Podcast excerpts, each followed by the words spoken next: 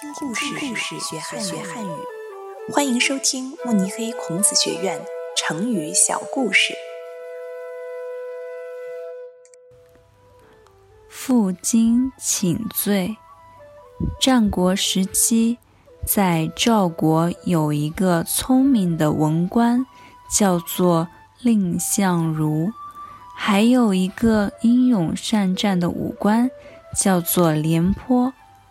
有一次，蔺相如被提升为上卿，这个职位比廉颇高了一级，所以廉颇非常不高兴，说：“我是赵国的将军，经常为国家打仗，但是蔺相如只是靠他的言语就能够升官，我感到非常耻辱。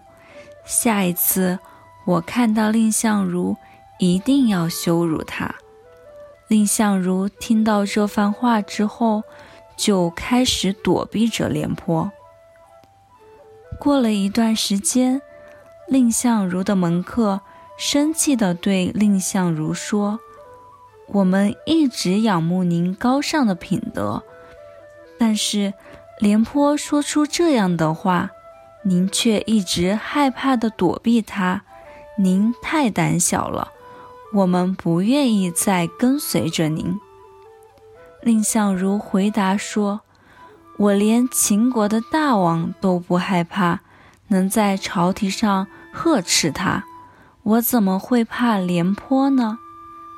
你们想一想，强大的秦国一直不来攻打我们赵国，就是因为有我和廉颇在呀。”如果我现在和廉颇争吵，这样会影响赵国的团结啊！我怎么能因个人私怨而忽视国家的利益呢？蔺相如的话传到了廉颇的耳朵里，廉颇非常惭愧，于是脱下衣服，背上带刺的金条，去给蔺相如道歉。蔺相如见廉颇背着金条来向自己赔罪，连忙热情地出来迎接。